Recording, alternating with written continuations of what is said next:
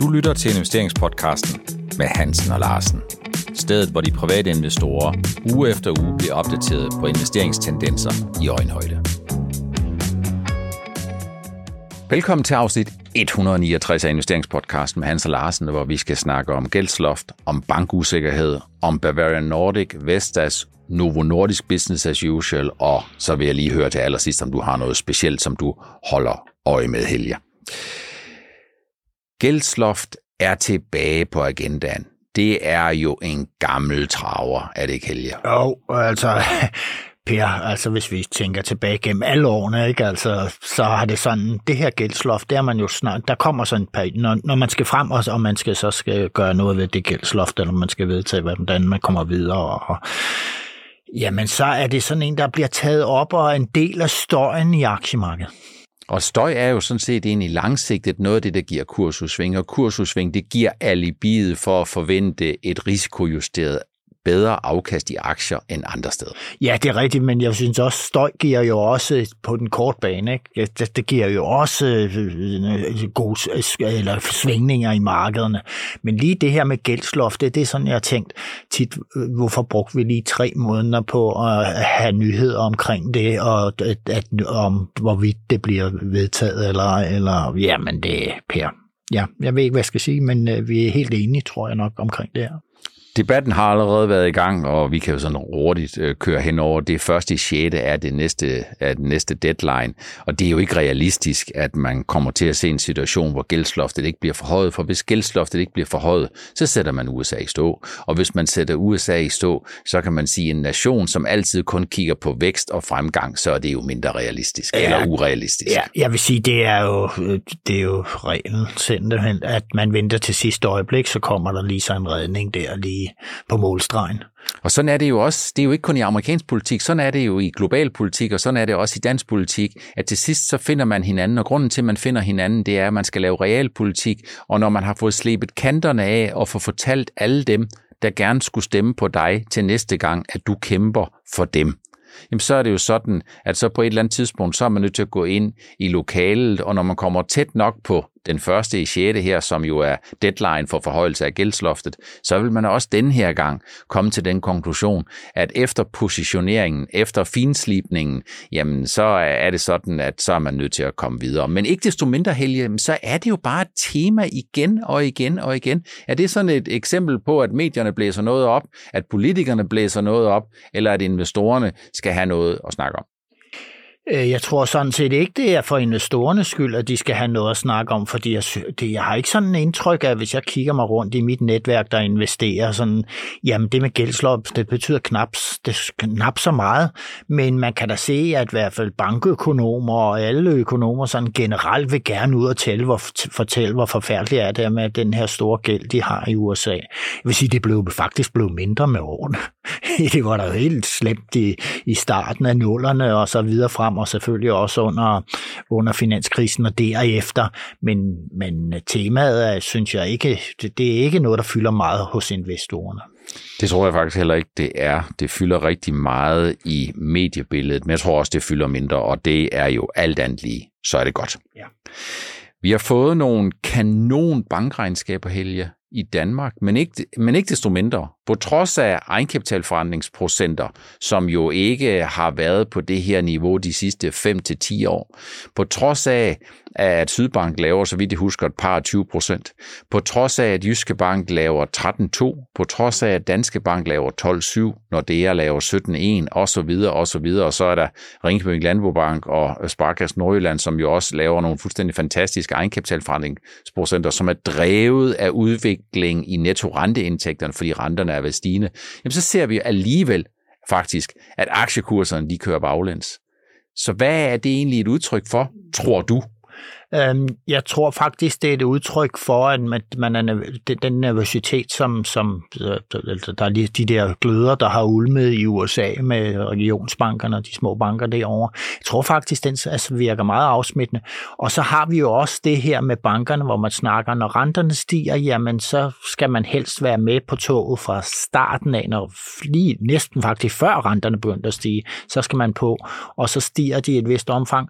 Og så har man et element i det hele her nu, at det her hele den her recessionssnak, jamen hvad vil det betyde for bankerne, lad os sige om seks måneder, hvis vi nu skal prise bankernes, øh, øh, øh, øh, bankerne, de, de børsnoterede banker, hvor hvis vi skal prise dem nu øh, her, jamen så skal kigger vi et halvt år frem, og er der en recession derude. Så der er de to ting, altså en akut, efter min mening, øh, øh problematik, der, der er i amerikanske banker, som man, man måske kan være nervøs for herhjemme, eller dem, der investerer i sektorer, kan sådan sige, nå jamen, så flytter vi os lidt fra det, og så har vi det med recessionen fremadrettet, kan der komme tab, som de faktisk ikke er, meddeler noget om nu. Så er der vel også øh, sådan lidt det der, at rentestrukturen den ser lidt skæv ud, fordi banker de ja. har en tendens til at fonde sig i den korte ende, og så placerer de langt, og når det er sådan, at de korte renter er væsentligt højere end de lange renter, så har vi den forkerte rentestruktur set i forhold til bankernes idealbillede. Det spiller vel også ind. Det, det er rigtigt, det forklarede du om i den sidste forrige udsendelse, vi lavede her, ikke? og det, det må jeg sige, jamen det, det tænker jeg sådan set ikke så meget over, fordi jeg tænker jo bare, at de har en pose penge, som, som de på den måde får forandret højere, ikke? men Ja, men det er, de skal jo også ud og låne nogle penge.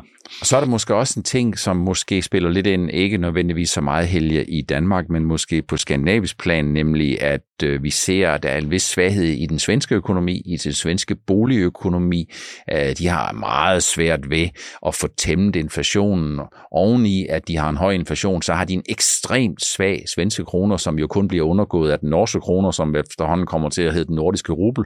Øh, og det er jo det, der er med til for en åben økonomi at importere inflation det vil sige det, man køber rundt omkring i verden, det bliver dyrere udtrykt i svenske kroner, når svenske kroner de svækkes. Og det er vel også noget af det, som spiller en rolle i hvert fald for de skandinaviske banker, fordi jeg kan ikke mindes, at vi for alvor har set en massiv svaghed i det svenske boligmarked de sidste 15 år siden finanskrisen. Der har det egentlig bare bullet derudad. Og det er vel også noget af det, som har lidt en afsmittende effekt øh, på de danske banker. Ja, det har, der har du vigtig pointe, at det, det i et vist omfang, eller et stort omfang, kan det jo også, også betyde noget noget for de danske banker. Øh, jeg vil lige sige, vi fik jo øh, regnskab, bankregnskaber her i morges i fra Holland og så videre, ikke? Øhm, og jamen, de er jo også helt forrygende dernede, ikke? Øhm, ja, vi må se, hvor det bringer os hen, men jeg vil sige, at bankerne skal nok få godt, godt, godt 23 under alle omstændigheder på driften, så er det anderledes med kursen, hvad, hvad der sker der. Det bliver spændende. Det bliver spændende, om bankerne de kan forstå og udnytte det og skabe noget værdi for investorerne, fordi hvis det er sådan, at kvaliteten af selskaberne udtryk som det, man tjener i år og de kommende år, er væsentligt større end det, som aktiekursen den afspejler, så er det jo bare med at få købt nogle aktier tilbage, øh, under forudsætning af, at man driver sin forretning ud fra det, som ejerne de synes er interessant. Bavarian Nordic er kommet med regnskab i den her uge sammen med en lang række andre, og når jeg slår ned på den, så er det jo fordi, det er noget af det, som de private investorer, de interesserer sig rigtig meget for. Bavarian Nordics aktiekurs, Helge, den har det sådan, den har haft det bedre. Øh, det er sådan lidt, at de private investorer, de har nogle forventninger, som ikke rigtig bliver afspejlet øh, i aktiekursen, og så har du stadigvæk nogle udland, udlandske investorer, som har mest en forkærlighed for, hver gang der kommer lidt stigninger, og så selv ud på det. Er der noget, som du ligesom tænker i selve kvartalsregnskabet, som kan være en positiv kurstrigger, og hold stadigvæk øh, øje med, at alle de selskaber, vi nævner, det er ikke et udtryk for, at vi anbefaler køb eller salg i det enkelte selskab, og heller ikke i Bavarian Nordic, for vi kender jo ikke din risikoprofil og din investeringshorisont. Da jeg startede med at investere i Bavarian Nordic, det gjorde jeg, hvad tror jeg, i nullerne, øh, på der, hvor man begyndte at snakke koppervaccine. Og så, så var det ligesom, man gik hen imod, at øh, det, ja, men man fik godkendt, sådan, så ville amerikanerne købe ind. Og det, sådan forløb det jo også.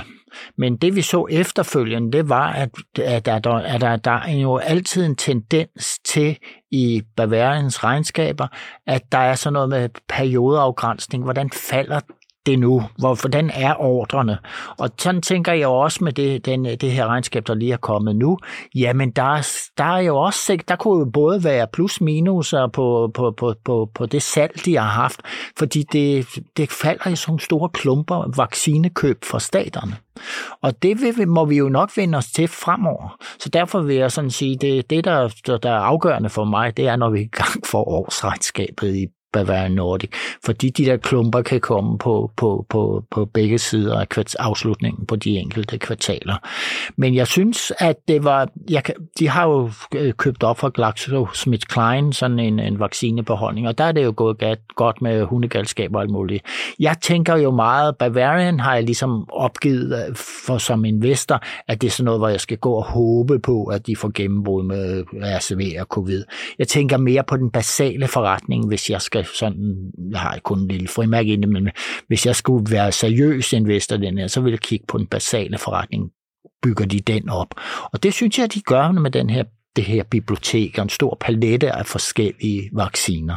Det synes jeg er rigtig godt set. Det kan give en base og øh, en, en fast grund over den løbende indtjening, selskabet har. Øh, men så må jeg nok sige, at der er mange private investorer, der fokuserer på de der fugle på taget. Ikke så meget covid, den tror, jeg, de fleste har ligesom glemt, ikke? og det har, eller, det har investorer eller analytikerne også. Men RSV, den er, puha, det er den mange, der læner sig op af den, øh, kombineret med vaccinen, som vi snakkede lidt om i en udsendelsen. Ja, hvor meget skal man lægge i det? Jeg tror, der er mange, der fokuserer rigtig meget på abekopperne, og det er jo sådan, en kronikassen er jo en kronikassen, men øh, jeg vil da godt øh, spille ind og så sige, det som driver aktiekursen, det er sådan set ikke øh, abekopperne. Hvis det er sådan, at abekoppevaccinen og salg af det er et 2022 og 2023 fænomen først og fremmest.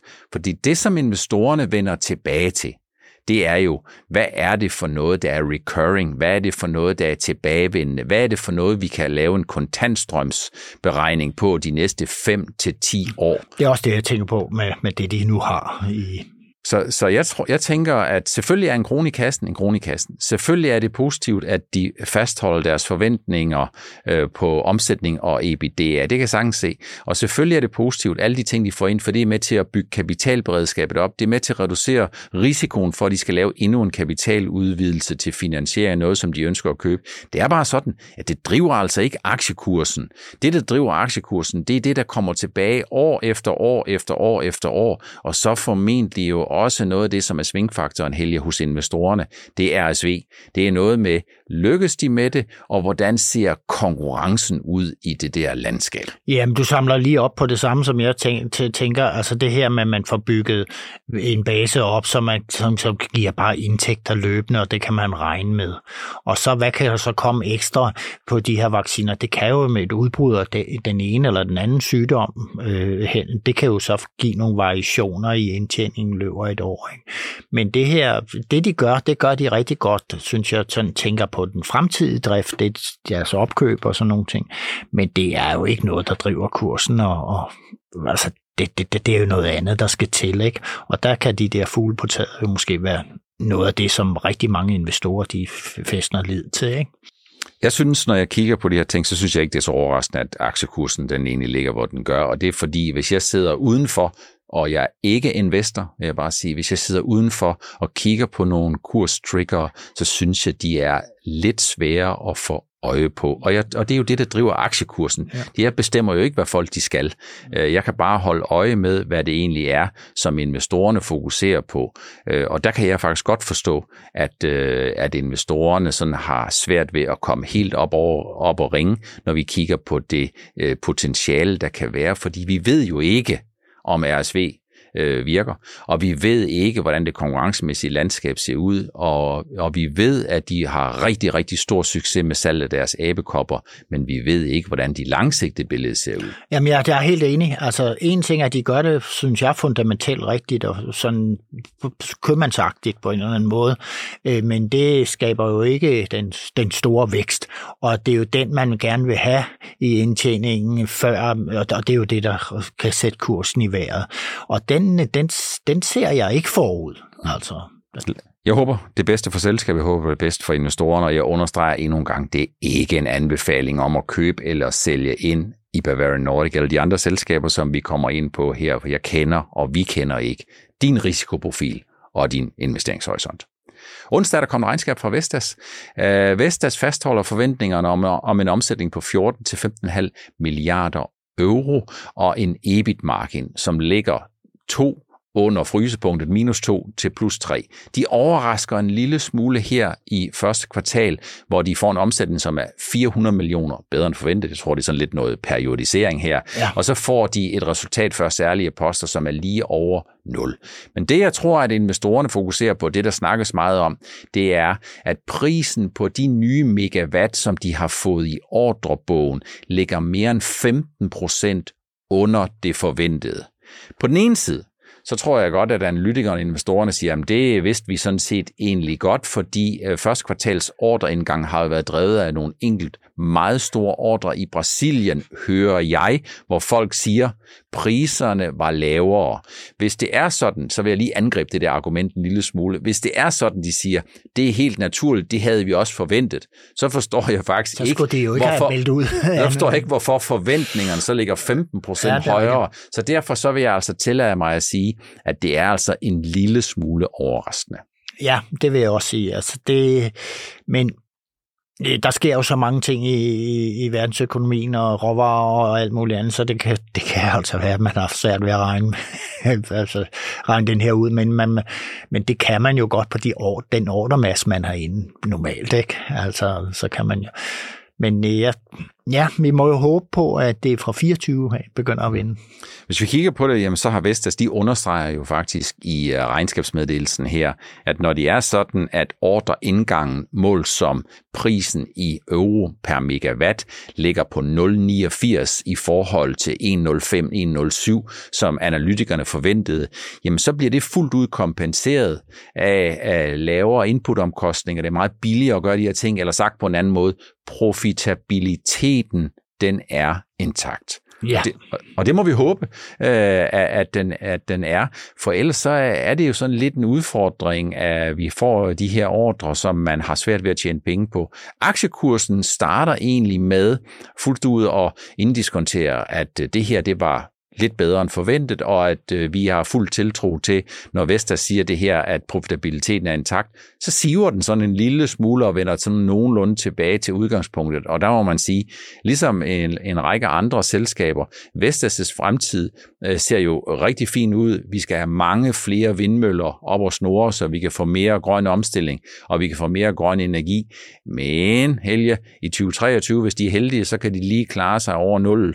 2024 bliver formentlig og forhåbentlig en hel del bedre, men vi skal desværre nok hen i 2025, før det bliver rigtig godt. Det er også derfor, at aksen ligger i det her limbo, som den gør, ikke? med at køre lidt frem og tilbage her omkring de 200. Altså det, det må man sige. Og der, der er jo også andre aktier, man kan se i den her branche, som, som bare ligger der fladt, og man ved jo godt, at jamen, det, det, det grønt er godt for øjnene, og det er også godt for økonomien, men det er det bare ikke lige nu. Eller måske 12 måneder frem. Håbet er jo lysegrønt. Det kommer vi i hvert fald ikke udenom. Vi har fået regnskab fra Novo Nordisk, og Novo Nordisk, det vil jeg sådan tillade mig at kalde business as usual. Vi får et godt regnskab. Det er allerede øh, fuldstændig efter planen for Novo Nordisk opjusteret jo deres øh, forventninger øh, for længe siden. Kursen stiger op til regnskabet, så falder den på regnskabet, så indhenter den umiddelbart øh, et par dage efter det tabte og mere til. Og på de data, som jeg kan se hos Nordnet her, jamen så har vi set, at de private investorer på selve regnskabsdagen, hvor der jo omsættes øh, nogle milliarder kroner i markedet, fordi der er de private investorer, de er altså meget tro mod Novo Nordisk, og de 10% af volumen, det er jo fuldstændig business as usual. Så jeg vil tillade mig at sige, Helge, at Novo Nordisk, det var business as usual. Fuldstændig, og der er rigtig, rigtig mange, der kender aktien nu med hensyn til det her. Altså, der, der var mange jeg, i mit netværk på ProInvestor, som de, de har købt op på det her fald, øh, fordi det er de slet ikke nervøs for det her. Men jeg kan godt forstå, der har jo også været udmeldinger fra mange af dem, der har store aktiepositioner, pensionskasser osv. Der er jo rigtig mange af dem her, og professionelle investorer af en vis kaliber. Der er mange, der har meldt ud, at nu synes de, at den kommer til at fylde for meget. Altså en ting er, at de, man kan diskutere, kursen er, hvordan er den, men den kan lige pludselig, hvis øh, en aktie stiger meget, kan fylde for meget, og så bliver man nødt til at sælge ud. Og der kan man godt bruge sådan en lejlighed som det her, der kommer et regnskab, og så kan man komme af med en stor portion, og det kan typisk være det, der er sket i Novo. Men er det, er det tankevækkende, eller betyder det mindre helge, når du ser et selskab med en markedsværdi, sådan, der skal tælles i 300 vis af milliarder dollar, eller en lille smule mere, der på selve regnskabsaflæggelsen bevæger sig, nu i det her tilfælde falder en 6-7 procent på et tidspunkt, det er vel alligevel noget er det, ikke det? Jo, det er det, det må man sige, men øh, jeg har jo så set i et stykke tid, altså hvis man har fulgt finansmedierne der, øh, så har jeg set det her med, at den er kommet til at fylde for meget i, hos nogle af dem, der har meget rigtig store depoter.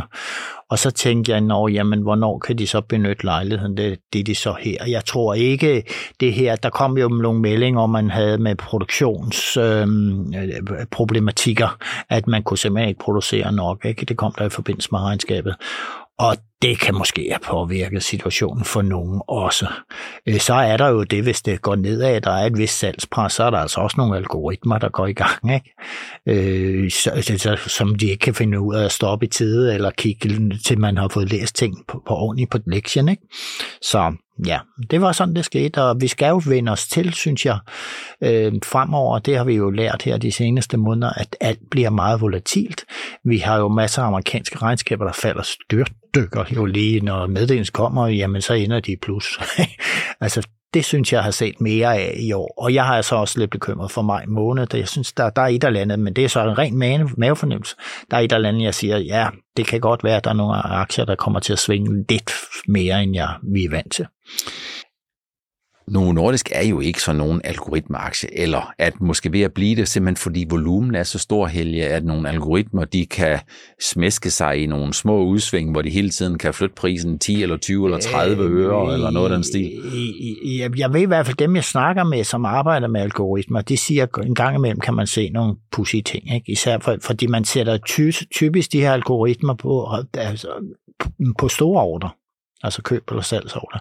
Fordi det kan de ligesom håndtere på en, på en bedre måde, fordi, og så har man det der, man handler lynhurtigt på de her algoritmer. Så, og nu algoritmer, der, der er nu øh, norske Pareto, de går ud og tilbyder det til private. og så hvis jeg gik ind og læste på det materiale der, så tænkte jeg, gud, det, det, det, det ser avanceret ud det her, ikke? Men det er til store ordre mange gange, at de her meget specificerede øh, øh, øh algoritmer bruges.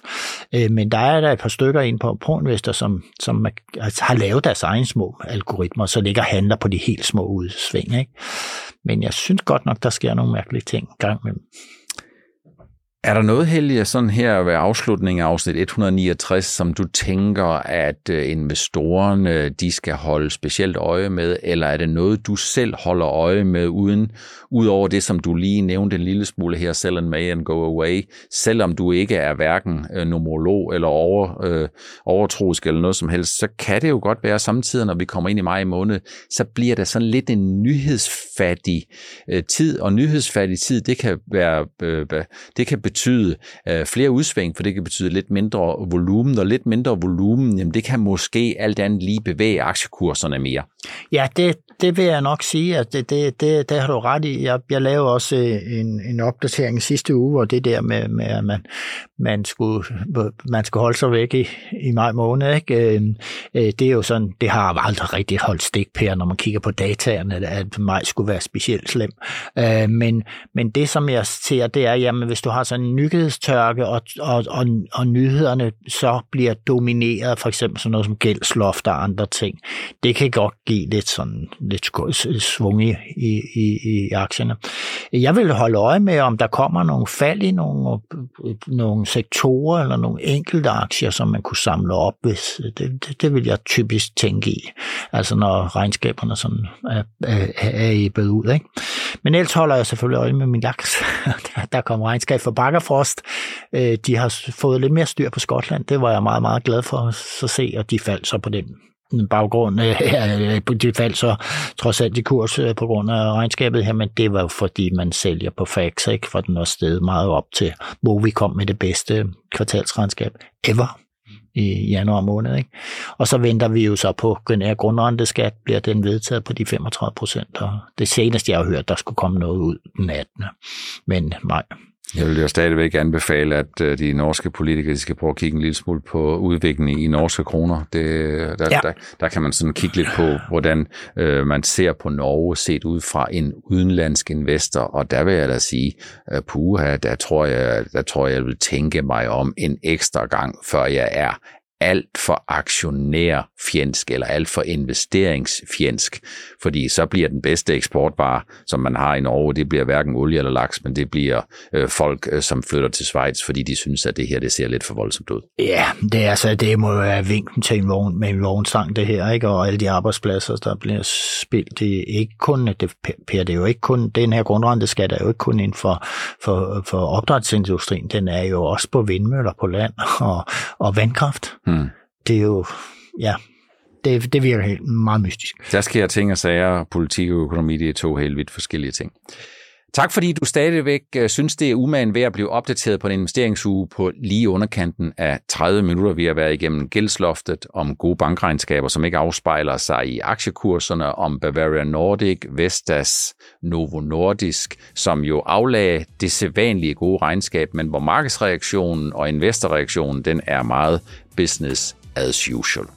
Vi håber, at du har lyst til at følge os med i næste uges afsnit 170 af investeringspodcasten med Hansen og Larsen.